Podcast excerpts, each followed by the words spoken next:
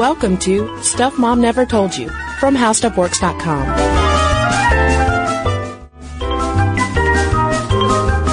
Hello and welcome to the podcast. I'm Kristen. And I'm Caroline. And as part of our celebration of Black History Month, we wanted to talk about a woman whose name has come up in a number of listener emails that we have gotten requesting that we talk about her and someone who we absolutely need to talk about, not just because it's Black History Month, but because we have her to thank for a lot of modern medical conveniences and practices, and that is Henrietta Lacks. Yeah. Who was Henrietta Lacks, Caroline?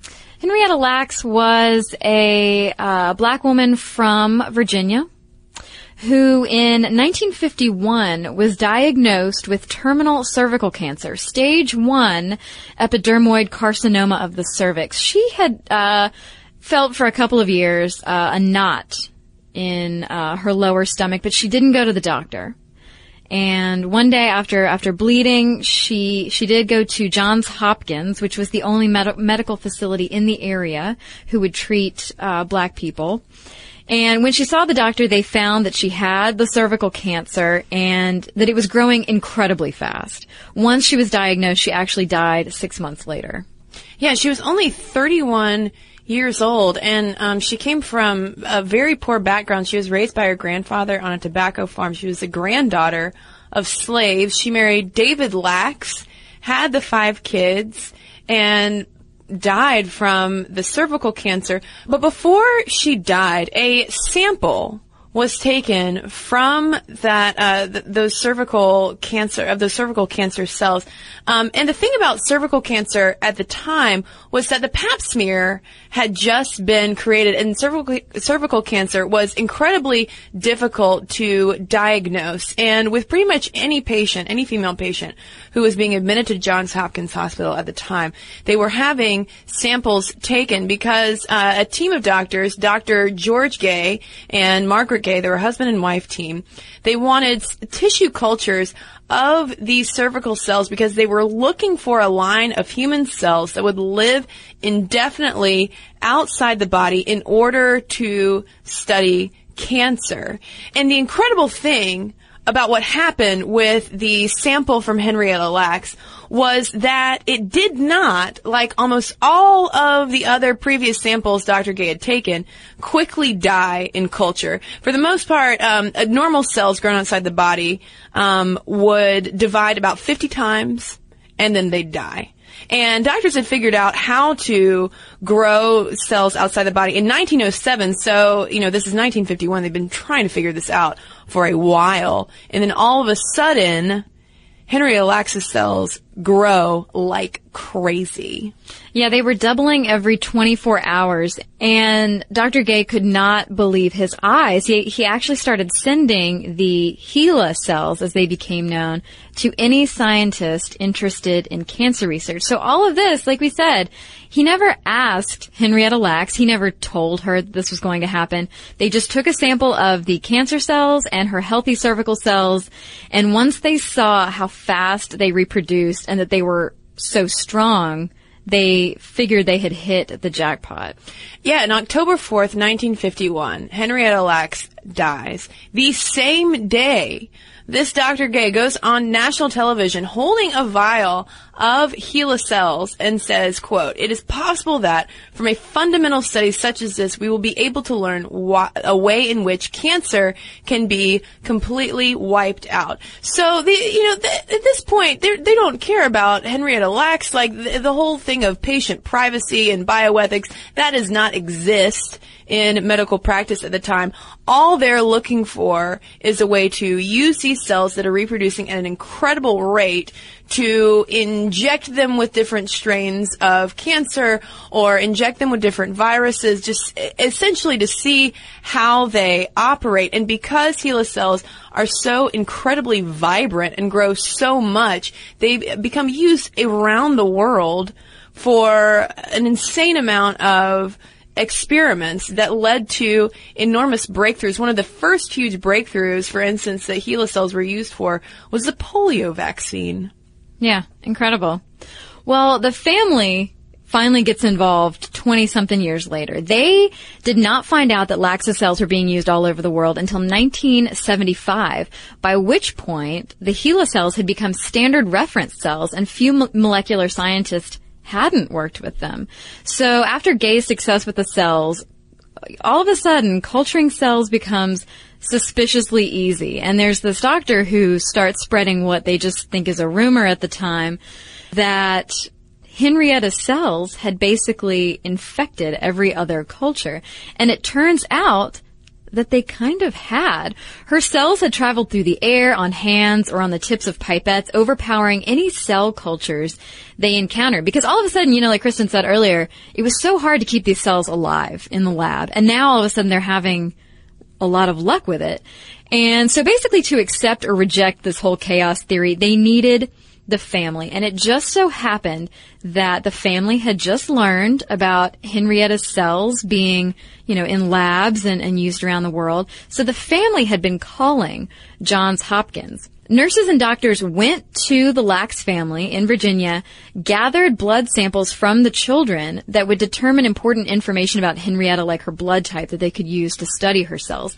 The family, however, thought they were being tested for cancer for the same genes that Henrietta had. And the doctors never got back to them about the tests.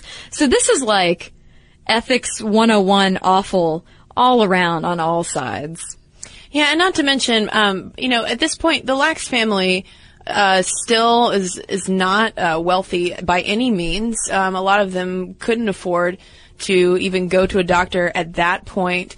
Um, and the HeLa cells had made a lot of people very rich because by that point, vials of their mother's cells were being sold for $25 a vial. And um, listen, listen to this quote. One scientist estimates that if you could pile all the HeLa cells ever grown onto a scale, they'd weigh more than 50 million metric tons. An inconceivable number given what an individual cell weighs. Another scientist calculated that if you could lay all HeLa cells ever grown end to end, they'd wrap around the Earth at least three times, spanning more than 350 million feet. And that is coming from the book The Immortal Life of Henry, Henrietta Lacks, written by Rebecca Skloot, who was a science writer who spent 10 years uncovering the mystery of HeLa cells and trying to to speak to the Lacks family about their mother, find out what they could about who this woman was, who essentially is responsible for an incredible number of medical breakthroughs. But it, it took Skloot so long to even get in contact with the Lacks family because they felt that they had been so taken advantage of by uh, the medical community and by other journalists who had come in just wanting to um, kind of sensationalize the whole thing and, and continue to to use them while they, you know, just didn't didn't know they had no idea that that their that their mothers and their their wife their grandmothers cells had even been taken from her in the first place. Right. Yes. Skloot's book definitely won't help uh, the portion of the public who don't trust physicians and scientists already. Um, Ruth Faden, who's the executive director of the Johns Hopkins Bioethics Institute, said in that this was in that Johns Hopkins magazine article that Kristen mentioned, said that the story is a sad commentary on how the biomedical research community thought about research in the 1950s. But she says it was not at all uncommon for physicians to conduct research on patients without their knowledge or consent. And even now, I mean, there are pieces of all of us kind of floating around places. Well, it was so um, uh, eye opening as well to when you when you think about the the mentality of of where these doctors were coming from. They they were it, it, wasn't a bad thing that they were looking for a cure for cancer, but a lot of times, you know, maybe that pursuit of science overlooked the human side of things. Um, the lab assistant Mary Kubicek, who was the person who actually took the uh, took a sample from uh, Henrietta Lacks after she had died. Um, she says that she she walked in and saw Lacks's corpse and noticed red toenail polish on her, and she told Rebecca Skloot, who was that author of The Immortal Life of Henrietta Lacks, she told Skloot that when I saw those toenails, I nearly fainted, and I thought, oh geez, she's a real person. And that's why the story is so important is because there is a a human side to it. I mean, on on the plus side of things is thanks to HeLa cells, we do have the incredible ripple effect of things, including the modern field of virology, biological supplies industry, blood type identification, genetic hybrids, cloning, live cell transport, space biology. HeLa cells were the first to go up in space, nanotechnology, uh, bioethics, the HPV vaccine. Um, and speaking of ethics, Caroline, in 1966, listen to this. After a scientist injects HeLa cells into unwitting test subjects to see how cancer grows, a National Institutes of Health investigation leads to the institution of medical review boards of uh, for informed consent by patients. And that came from uh, Wired magazine, an infographic over there by Erin Biba talking about ethics and just the whole industry of what has come out of basically is stealing too strong word? Taking these women's cells without permission um, in 1954, uh, the for-profit distribution of HeLa cells began. That's also when the Microbiological Associates begins mass producing the cells. And nowadays, it's big business. We have genetic medicine, genomic science, and bioengineering that are becoming bit, bigger fields. And while Johns Hopkins specifically has never sold, licensed, or patented HeLa cells, a number of commercial firms do. Um, in that article, the Johns Hopkins Magazine article that we talked about, uh, they point out that the term biobank has entered the lexicon, for instance. This is uh, basically a living database of human cells used for research. Um, and they've been created, they're, they're everywhere now, and they've been created by a wide range of groups. Everything from disease advocacy groups to commercial research companies and academic centers. And back in 1999, so I'm sure it's even higher now, but back in 1999, uh, the Rand Corporation estimated that there were 307.1 million human tissue samples stored in various repositories throughout the U.S.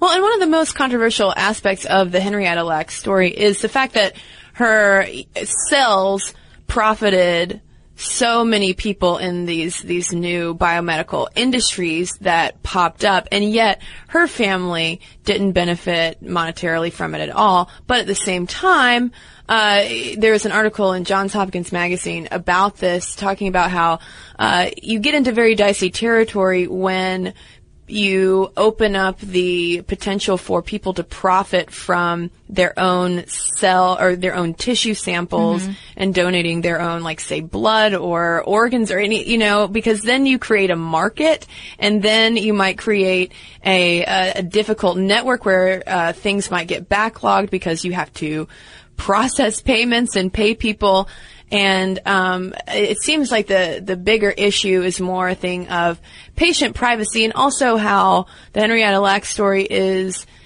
just one chapter as well in African American patients, in particular in the United States, being taken advantage of by the medical community. There are a, a number of dark chapters in that. For instance, uh, the Tuskegee syphilis study, which was initiated in 1932, which took place among 400 men who intentionally were not treated for syphilis, just to see what would happen, just among like 400 black men, and they were targeted because they were in a you know more vulnerable community who who wouldn't have had as much of a say in things. Yeah, men wanted to, researchers wanted to observe how the disease progressed differently in black people in its late stages.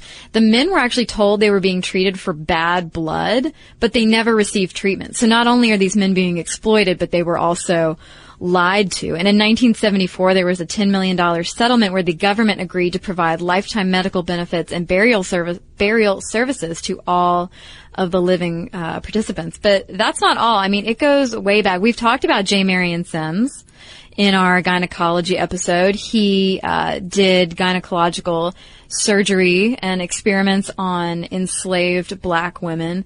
Uh, and in 1855, escaped slave John Fed Brown recalled that the doctor to whom he'd been indentured actually produced blisters on his body to see how deep my black skin went.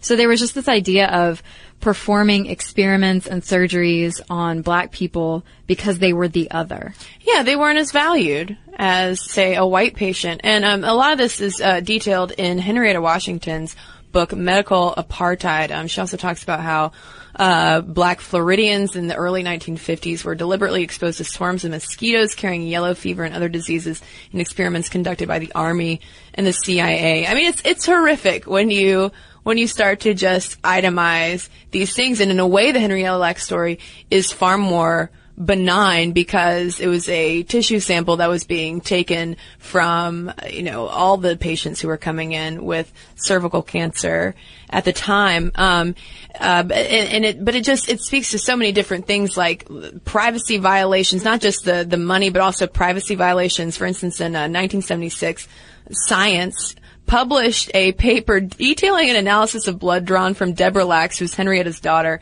and 43 gen- genetic markers found in the Lacks's DNA. That could not happen today. No. That kind of information um, would not be would be illegal Right. to publish. Well, in 1985, uh, the Lacks family was abused again because someone gave Henrietta's medical records to journalist Michael Gold, who quoted them in his uh, 1985 book. Mm-hmm. So, yeah, I- I just this family has been through a lot, and you know, you mentioned earlier the danger in the question of payment for for these tissues and organs and cells, and the ethicist's argument is basically the common good model. So no, we definitely shouldn't be paid for our tissues, uh, because in their model, the payoff is not in dollars, but in better medicine in the future. So you donate your blood now, you donate your tissues now, and in the future we'll have better medical care. But Faden, Ruth Faden, who we mentioned earlier, said that there's a problem with that. She says that in the absence of guaranteed access to a decent level of medical care, the moral justification for that structure breaks down. And that, yeah, and, and that medical care access is an important point in the Lack story because one thing that Rebecca Skloot brings up over and over again, not just in the book, but in her interviews uh, about the book, um, was how the family had medical needs that they weren't able to attend to. The reason why Henrietta Lacks died so quickly following her diagnosis of terminal cervical cancer was because she could not even afford to go to the nearest charity hospital, which was Johns Hopkins at the time. And so you wonder if, uh, you know, what would happen if, if there were broader healthcare access for everyone. I mean, again, on the upside, like thanks to HeLa cells, we have drugs for herpes, leukemia, influenza, hemophilia, Parkinson's disease, etc. But um, it's uh, there's so much attached to that that we need to pay attention to. But the cool thing about Rebecca Skloot, who uh, you know really really took this story and uh, broadcast it to the world, is that she didn't just write her book and say, "Oh, I got a bestseller. This is fantastic. My life's cool. Thanks, Lacks family." She um, established the Henrietta Lacks Foundation to at least pay some of it forward to the family. Yeah, and as of January 9th, 2013, the foundation had awarded 36 grants to members of Henrietta Lacks's immediate family.